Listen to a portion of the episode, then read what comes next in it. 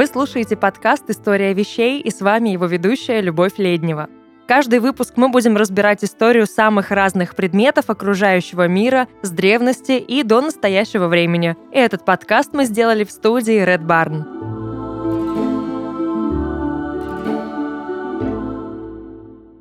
Григорий Лепс и Ирина Аллегрова, «Звери и жуки», «Король и шут», Тусовка хоть и странная, а застать ее можно в любом караоке России. Взять микрофон, выйти в центр зала и с душой затянуть. И там шальная для нас это уже привычная картина, которая плотно ассоциируется с современностью, большими городами и веселым отдыхом. Но кто решил, что это будет весело и всем понравится? Как выглядело первое караоке? Кто, как оказалось, любит петь больше, чем русский человек в кондиции? Что вообще из себя представляет караоке сейчас? Состоит оно из двух основных частей. Караоке-машины и пульта для микрофонов. С помощью пульта настраивается звук, громкость голоса, добавляются или убираются эффекты. Эхо, ревер, резкость. Караоке-машина же предоставляет сами фонограммы. В караоке караоке-клубах это специальное программное обеспечение, которое имеет ограниченное количество минусовок. Что еще может эта чудо-машина? Понизить или повысить тональность и скорость композиции, включить звуковую подсказку и выставить автоматические баллы в зависимости от попадания в ноты. Звучит, может, и сложно, но на деле все довольно просто. А было ли так продумано всегда? Пора разобраться.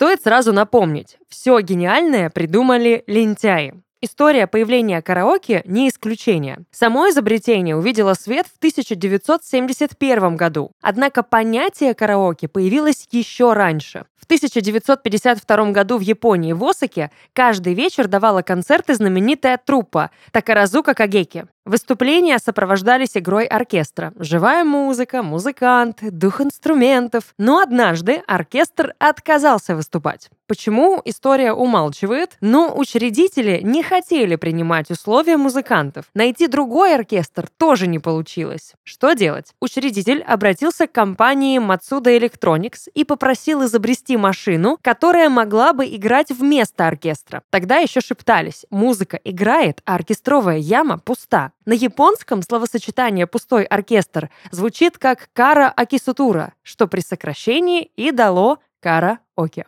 И это все еще не то, верно? Это скорее изобретение нового вида проигрывателя. А как мы все-таки докатились до песен Максим по субботним вечерам? Возвращаемся к лентяям. Дайсука Иноуэ всегда тянулся к музыке, но никогда не учился ей. Тогда, в сороковые годы, в Японии это было не очень престижно.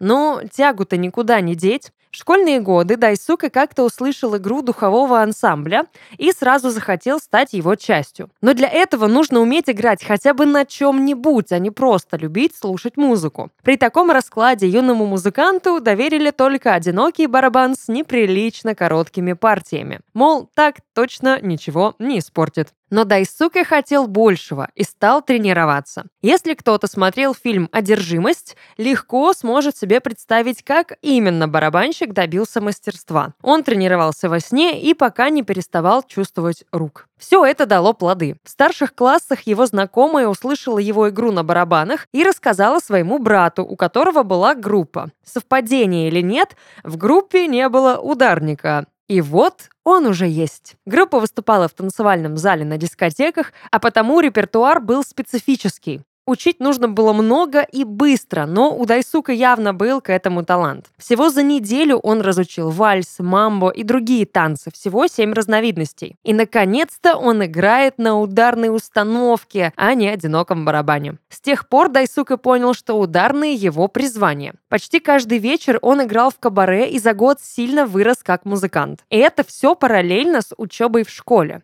На уроках, конечно, спал, но прогулов не было. После выпуска музыкант музыкант по призванию попробовал поработать в офисе, как все порядочные японцы. Но яркая одежда рок-н-ролльщика сделала его чудаковатым изгоем. Спустя 8 месяцев работы в фирме Дайсука уволился, собрал вещи и ушел из дома, чтобы быть музыкантом. Такой вот японский бунтарь. В кабаре был неплохой заработок, но индустрия и ежедневные вечеринки требовали определенных трат. Вероятно, во время одной из таких вечеринок Дайсука приходит к простой, но важной мысли. Цитата. Однажды вечером я осознал, что сколько бы я ни занимался, я никогда не сравняюсь с людьми, талантливыми от Бога. Этой мысли оказалось достаточно, чтобы изменить мою жизнь. Проведя 9 лет в пути, оставив позади множество приключений и ни о чем не жалея, он вернулся домой в возрасте 28 лет. Но именно это приключение и заложило зерно культового изобретения. Дайсука увидел индустрию развлечений изнутри. Он знал, как люди отдыхают, что пьют, какую музыку предпочитают. И он точно знал, что в то время жители Кобы, где и жил японец, стали ходить в кабаки, чтобы попеть под живую музыку. Дайсука стал работать в одном таком клубе. Тут появилось новое испытание. Барабанная установка довольно массивная в размерах, а свободного места места для нее не было. Пришлось учиться играть на синтезаторе. И снова, как в самом начале пути, тупо заучивая последовательность клавиш. Да, спустя столько лет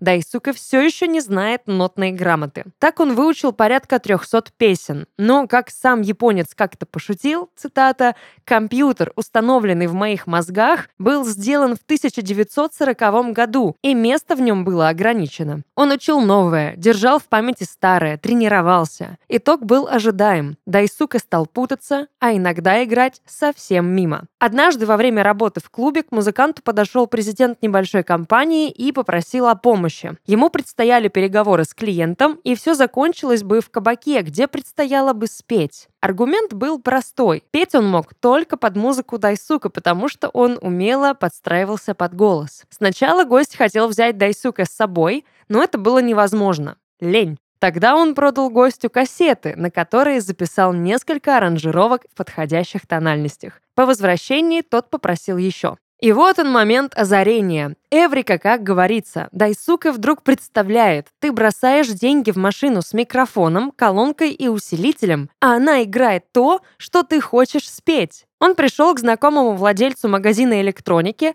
и описал чудо-машину. За два месяца они вместе собрали 11 автоматов «Жук-8». Каждый состоял из усилителя, микрофона, монетоприемника и магнитолы с восемью дорожками. Песни для машин Дайсука начал записывать со своей группой, но после 300 сведенных собственноручно треков и четырех лет работы он нанял профессиональных музыкантов и арендовал студию. Грянул 1971 год, и караоке-машины взорвали рынок. В крупных городах это было не актуально. Люди слушали либо живую музыку, либо американские проигрыватели. А вот для провинциальных городков вроде Кобы это было решение многих проблем. Ведь именно там люди напивались по вечерам и искали инструменты, чтобы спеть самостоятельно. А тут и играть не надо было. Дайсука начал с 10 клубов, но через неделю результат был нулевой. Тогда в дело пошел маркетинг. Дайсука заплатил своей знакомой, чтобы она спела в каждом месте, где стояла машина. Конечно, длинноногая красотка, да еще и сексуально одетая, сделала лучшую рекламу караоке. Кобе превратился в клондайк для Дайсука.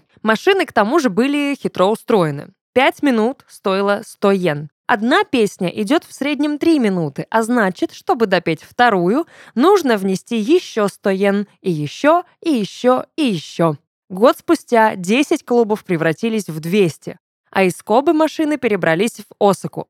После Осаки автоматы захватили Токио, и вскоре вся страна, континент, а затем и мир были охвачены эпидемией.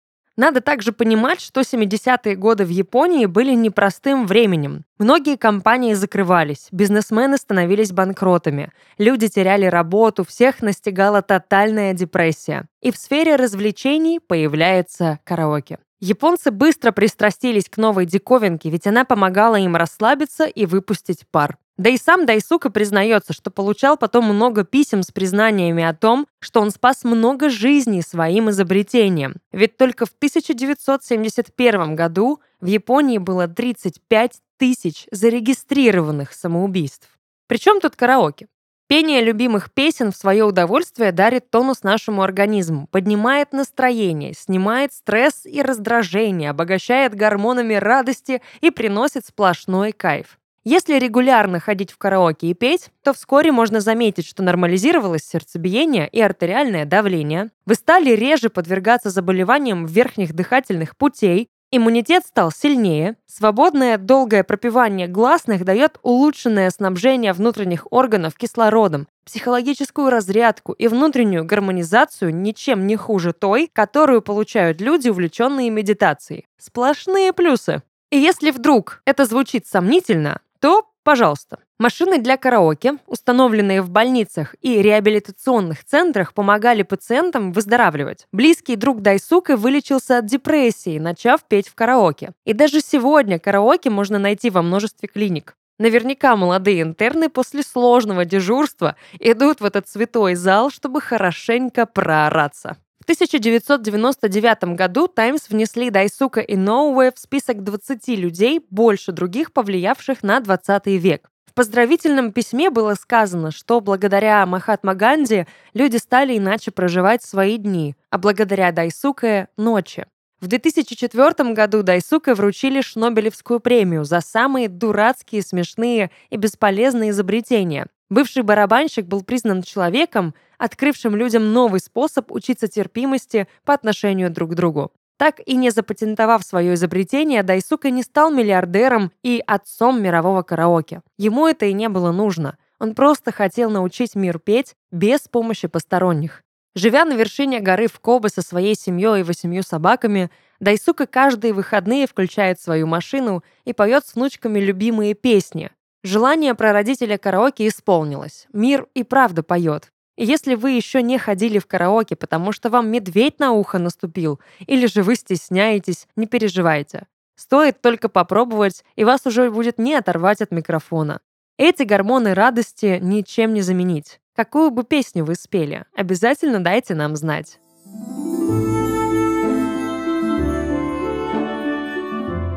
Это был подкаст «История вещей» и его ведущая Любовь Леднева. Расширяйте кругозор вместе со студией Red Barn. До новых встреч!